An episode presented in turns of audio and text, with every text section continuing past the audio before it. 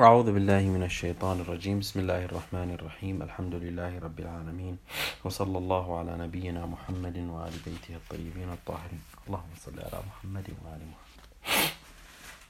قلنا في الجلسة الماضية بأن تعريف علم الأصول فيه ثلاثة مفاهيم كحسب ما استعرضه الشيخ رحمه الله. مفهوم الأول مفهوم القاعدة أو القضية الكلية. مفهوم الثاني هو مفهوم الأحكام. وقلنا بأن الأحكام أو الحكم الشرعي هو التشريع الصادر من الله سبحانه وتعالى لتنظيم حياة الإنسان. بهذا آه، بهذه الأوصاف وهذه القيود التي ذكرها سيفرق التشريع الإلهي عن التشريع البشري فإن التشريع الإلهي صادر من الله سبحانه وتعالى. التشريع البشري ليس صادرا من الله سبحانه وتعالى. وقلنا ذكرنا بعض خصوصيات التشريعات الإلهية بأنها تشريعات صادرة من ممن هو على علم بحقيقة هذا الوجود وهذا الكون وهذا الإنسان خلافا لتشريعات غيره. ثم هذه التشريعات الإلهية شاملة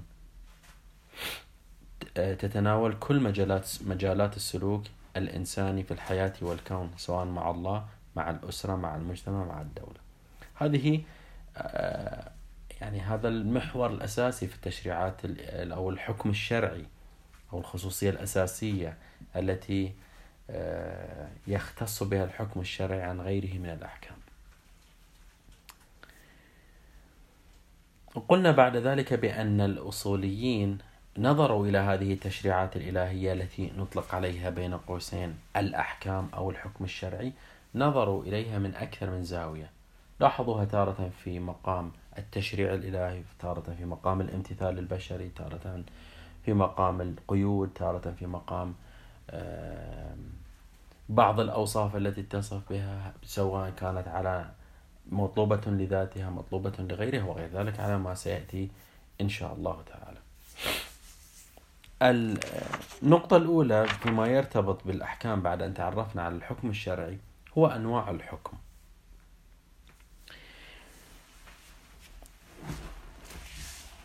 الأصوليون قسموا الحكم إلى أو نوعوا الحكم إلى نوعين حكم واقعي وحكم ظاهري. حكم واقعي وحكم ظاهري.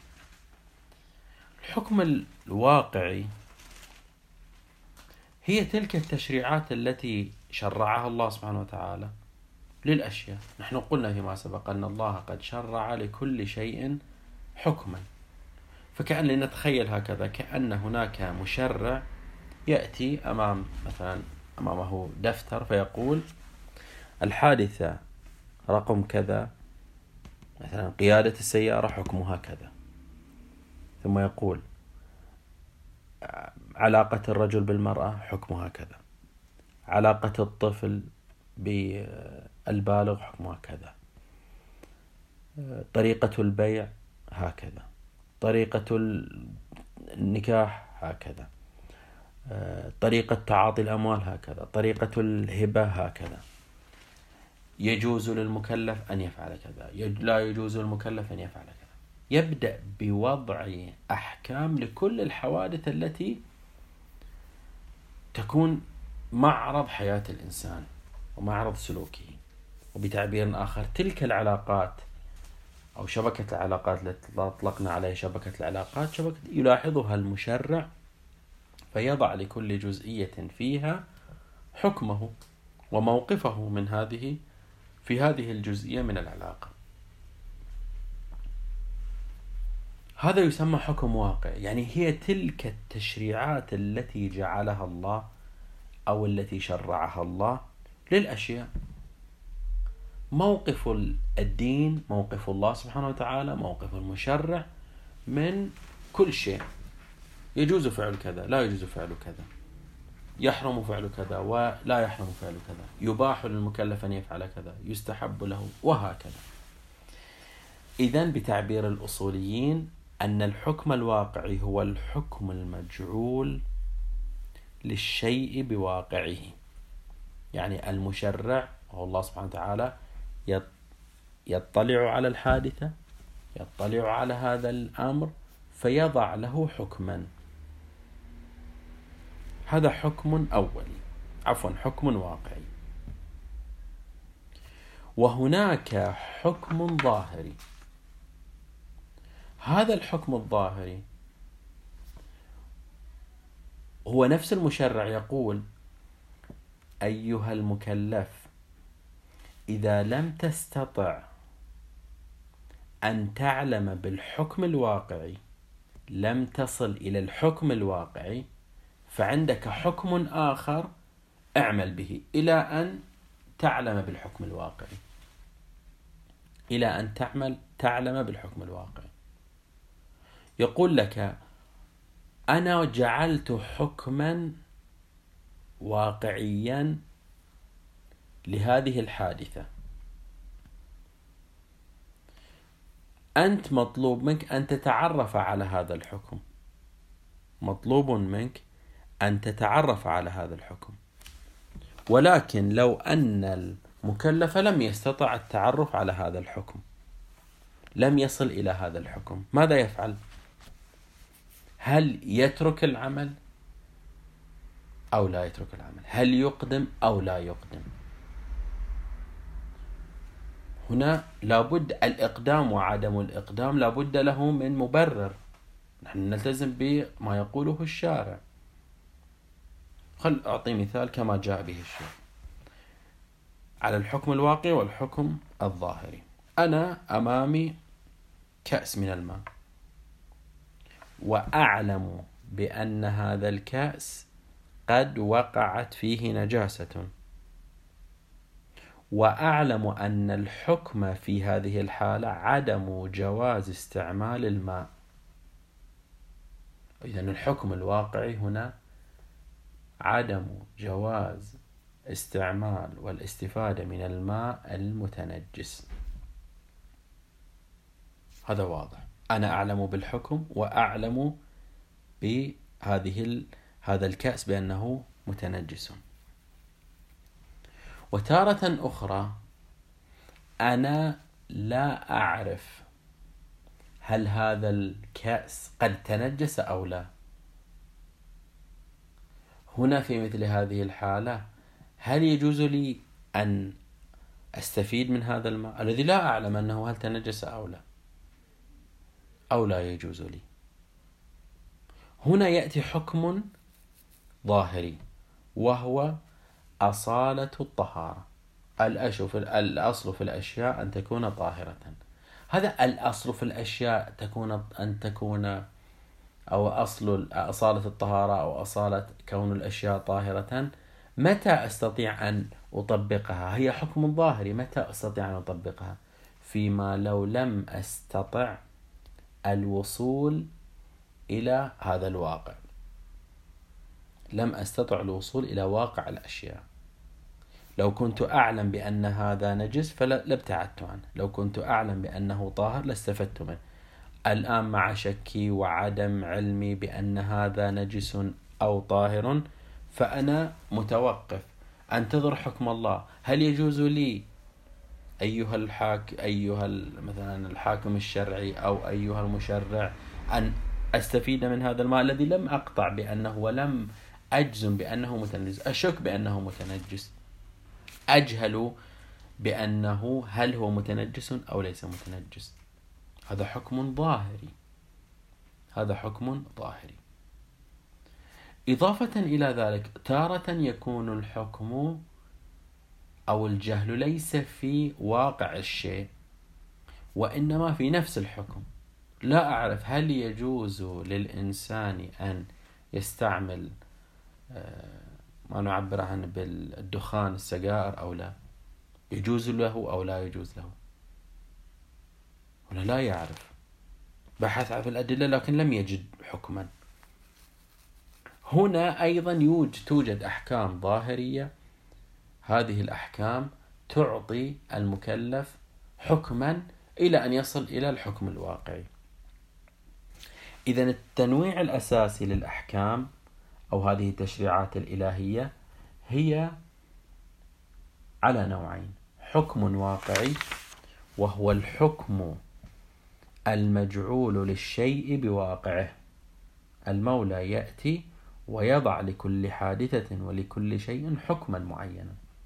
وحكم ظاهري وهو الحكم المجعول للشيء عند الجهل بحكمه الواقعي.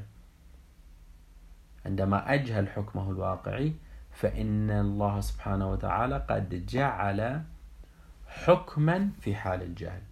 إذا المنظور في تقسيم الحكم إلى حكم واقعي وحكم ظاهري هو ماذا؟ هو العلم وعدم العلم. هناك أحكام إذا علمت بها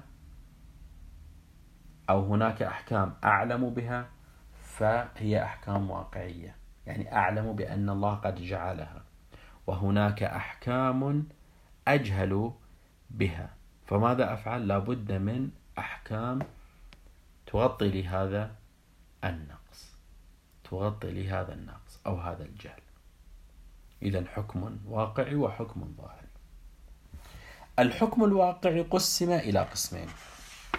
الحكم الواقعي ليس الظاهري الحكم الواقعي قسم إلى حكم إلى حكم واقعي أولي وحكم واقعي ثانوي.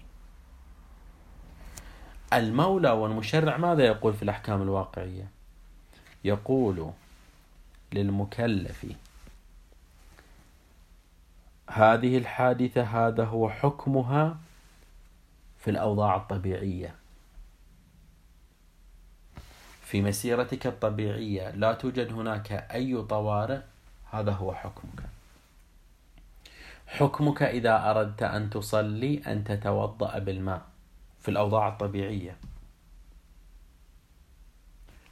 ثم بعد ذلك يضع حكما ثانويا اضطراريا فيقول إذا لم تستطع أن تتوضأ بالماء لهذه العوارض الفلانية فتطهر بماذا؟ بالتيمم. فتيمم بدلا عن الوضوء أو بدلا عن الغسل. إذا الحكم الأولي هو الحكم في الظروف الطبيعية. من دون طوارئ ومن دون عوارض تعرض على المكلف أو على الحدث. الحكم الثانوي هو الحكم في حال الاضطرار في حال طروء عوارض تجعل من تطبيق والالتزام بالحكم الأولي غير ممكن. فهل أتركه؟ يقول لك المولى لا لا تتركه وإنما أعمل بهذا الحكم المعين.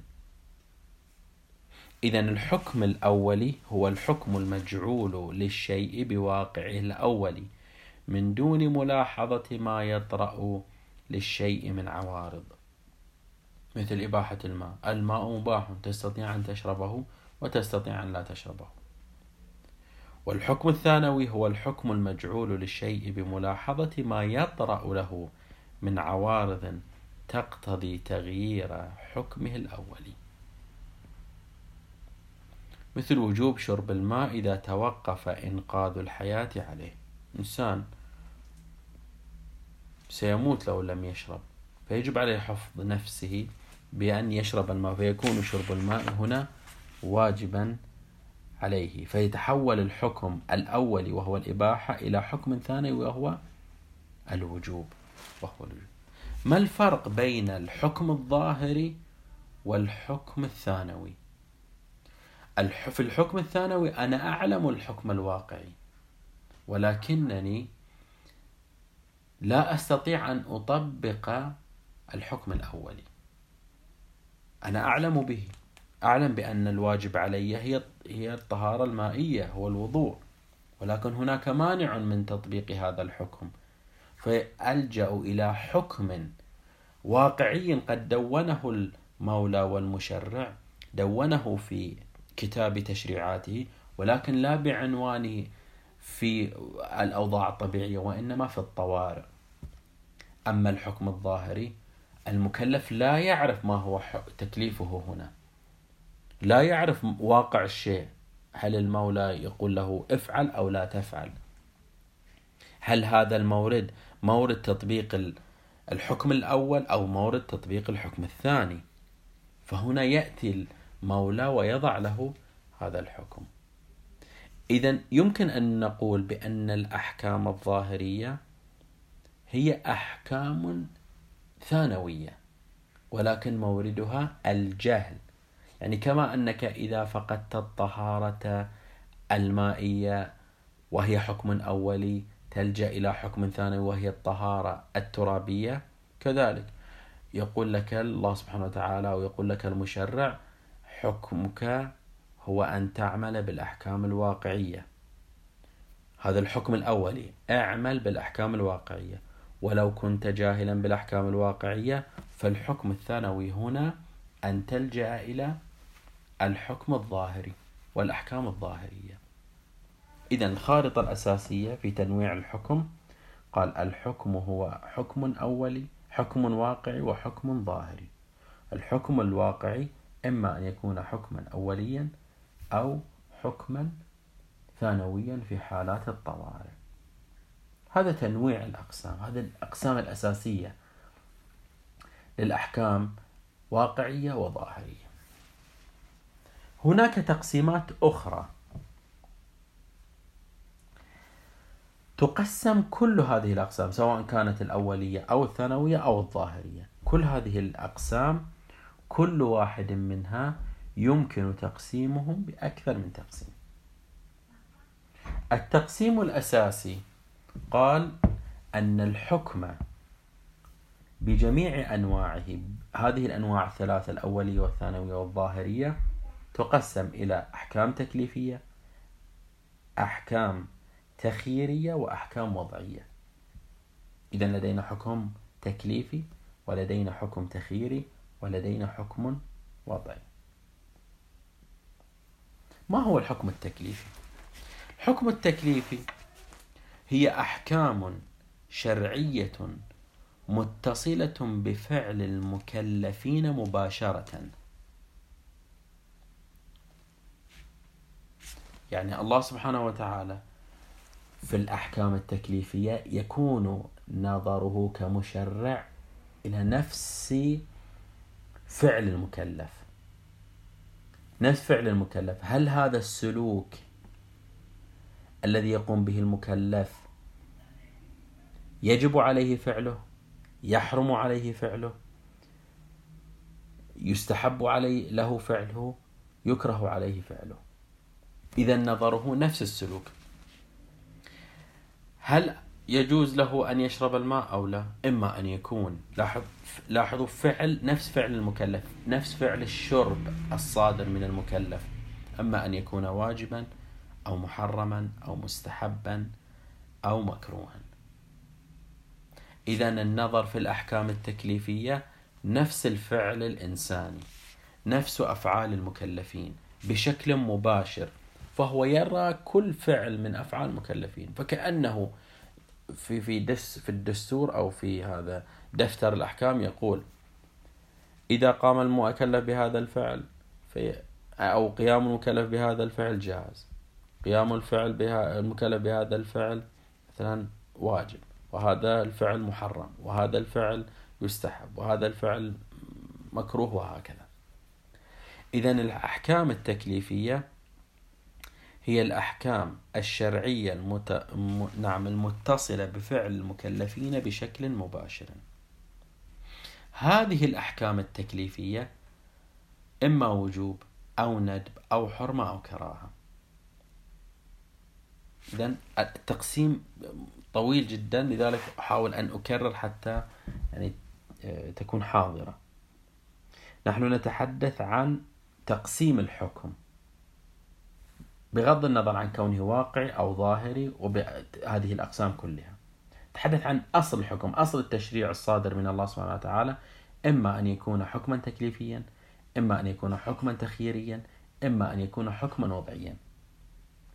هذا الحكم التكليفي الذي يكون نظر المشرع فيه إلى نفس فعل المكلف إما أن يكون فعل المكلف واجب يجب عليه فعله مثل الصلاة أو يحرم عليه فعله مثل الغيبة أو يستحب له أن يفعله مثل الصلاة في المسجد أو يكره, له فعله مثل مثلا بعض المكروهات التي ثبتت في الشريعة. الآن لا يأتيني يأتي في بالي شيء.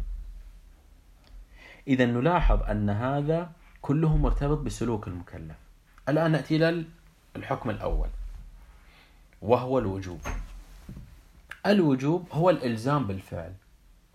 يعني ليس للمكلف رخصة في ترك هذا الفعل. يجب عليه الالتزام به. يجب على المكلف الصوم في شهر رمضان. يجب على المكلف ماذا؟ الصلاة يجب على المكلف الأمر معروف والنهي عن المنكر مع تحقق شروط وغير ذلك. إذا المفردة الأولى من الأحكام التكليفية هو الوجوب. هذا الوجوب له أنحاء له تقسيمات متعددة. الوجوب يقسم إلى وجوب عيني ووجوب كفائي. الوجوب العيني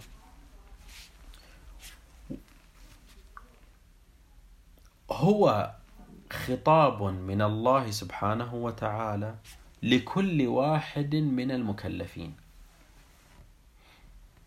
يعني هناك خطاب يخاطب به كل المكلفين كل واحد على حدة. فالمكلف الأول له خطاب صلي المكلف الثاني له خطاب صلي المكلف الثالث له خطاب صلي. فلو قام الأول بالصلاة لا ربط له بقيام الثاني. وقيام الثاني لا ربط له بقيام الثالث والأول وهكذا. إذا هو وجوب يخاطب به كل مكلف لوحده ويطلب منه الامتثال لهذا التكليف ومع قيام غيره به لا يسقط عنه التكليف. يبقى التكليف ثابتا في ذمته. مثل كثير من الواجبات. أغلب الواجبات وجوبات عينية. يجب عليك أنت فلان ابن فلان يجب عليك تجب عليك الصلاة. تجب يجب عليك أنت فلانة ابن فلان أن تصومي في شهر رمضان. أن تزكي أموالك. يجب عليك أن تأمر بالمعروف. يجب عليك الجهاد وهكذا بقية الأحكام الشرعية. إذا هناك خطاب. حتى نسهل الفكرة. هناك خطاب موجه لكل فرد من أفراد المكلفين. هذا يسمى وجوب عيني. وهناك وجوب كفائي. وهو خطاب واحد لكل المكلفين. يعني لا يوجد هناك خطاب مكلف الأول خطاب للثاني خطاب للثالث.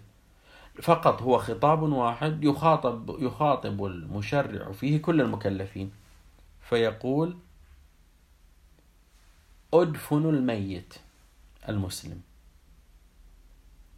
هنا ما يريده الله سبحانه وتعالى تحقق نفس هذا المطلوب نفس التكليف.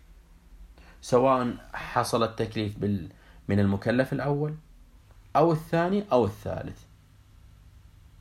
المهم أن هذا الميت المسلم يدفن.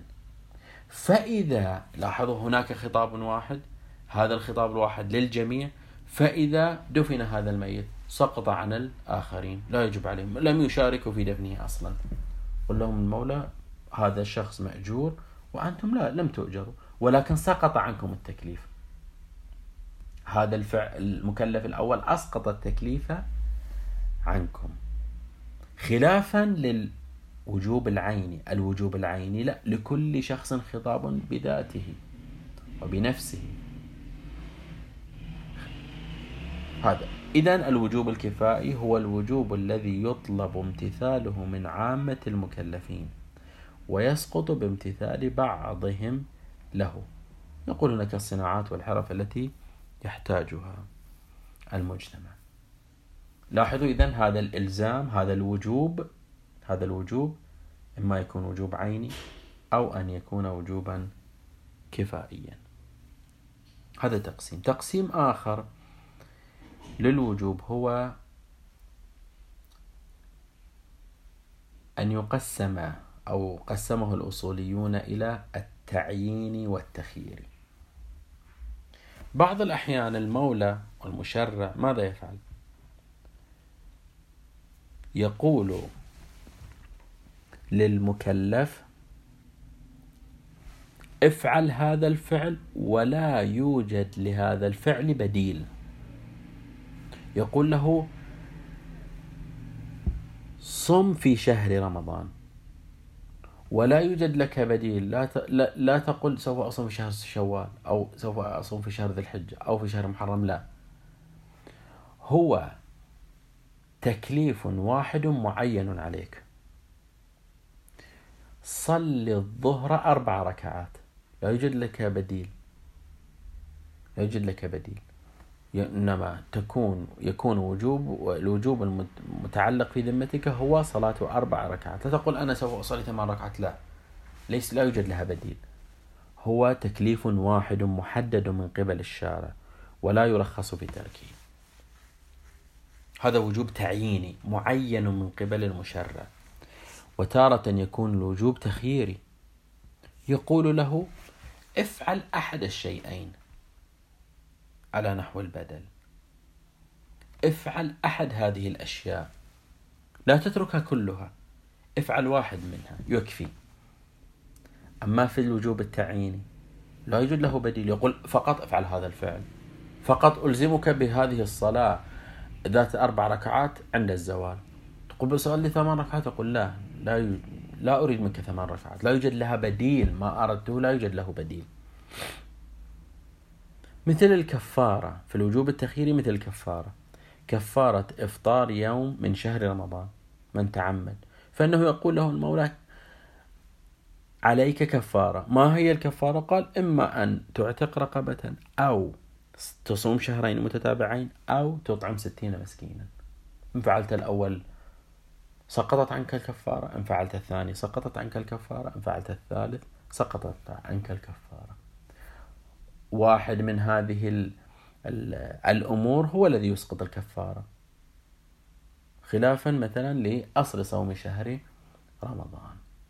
إذا هناك وجوب تعييني وهناك وجوب تخييري. هذا تقسيم. أيضا من التقسيمات يقسم الواجب عفوا يقسم الوجوب إلى المؤقت وغير المؤقت. أيضا هذا واضح.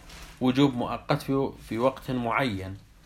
يقول لك يقول لك صل الظهر عند الزوال. صل الظهر من الزوال إلى قبل الغروب. هذا معين. وتارة لا يكون معين لا يكون مؤقتا من جهة الوقت يعني التعيين من جهة الوقت. لا لا يوقته بوقت معين. ولا يلزمه بالامتثال به في وقت محدد. يقول له المهم أن ماذا؟ تفعل هذا الفعل. مثل الحج. الحج يقول له افعل الحج متى ما استطعت. لا يقول له في بداية حياتك بداية بلوغك أو في منتصف حياتك أو في نهاية. لا يقول له افعل الحج. متى ما استطعت افعل الحج. غير مؤقت بزمن معين. مثل الأمر بالمعروف والنهي عن المنكر.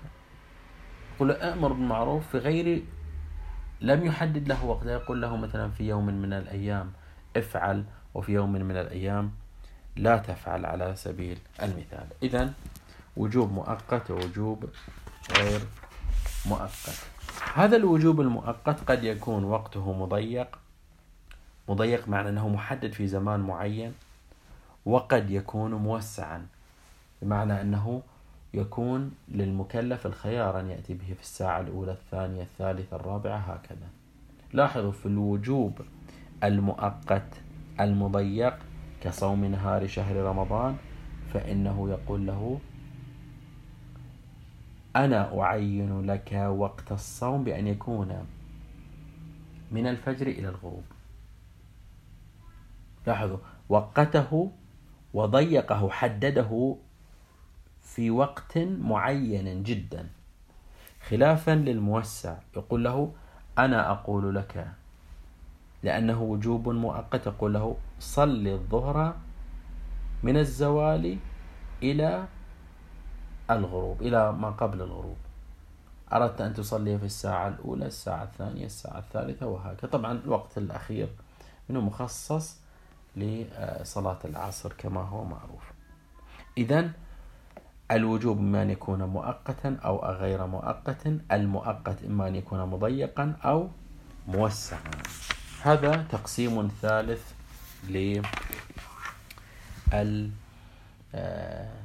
للوجوب وهو المفردة الأولى من مفردات الأحكام التكليفية. ما زلنا في الأحكام التكليفية في المفردة الأولى.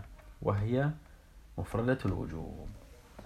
نقف عند هذا المقدار إن شاء الله في الجلسة القادمة نكمل بقية التقسيمات للوجوب. والحمد لله رب العالمين.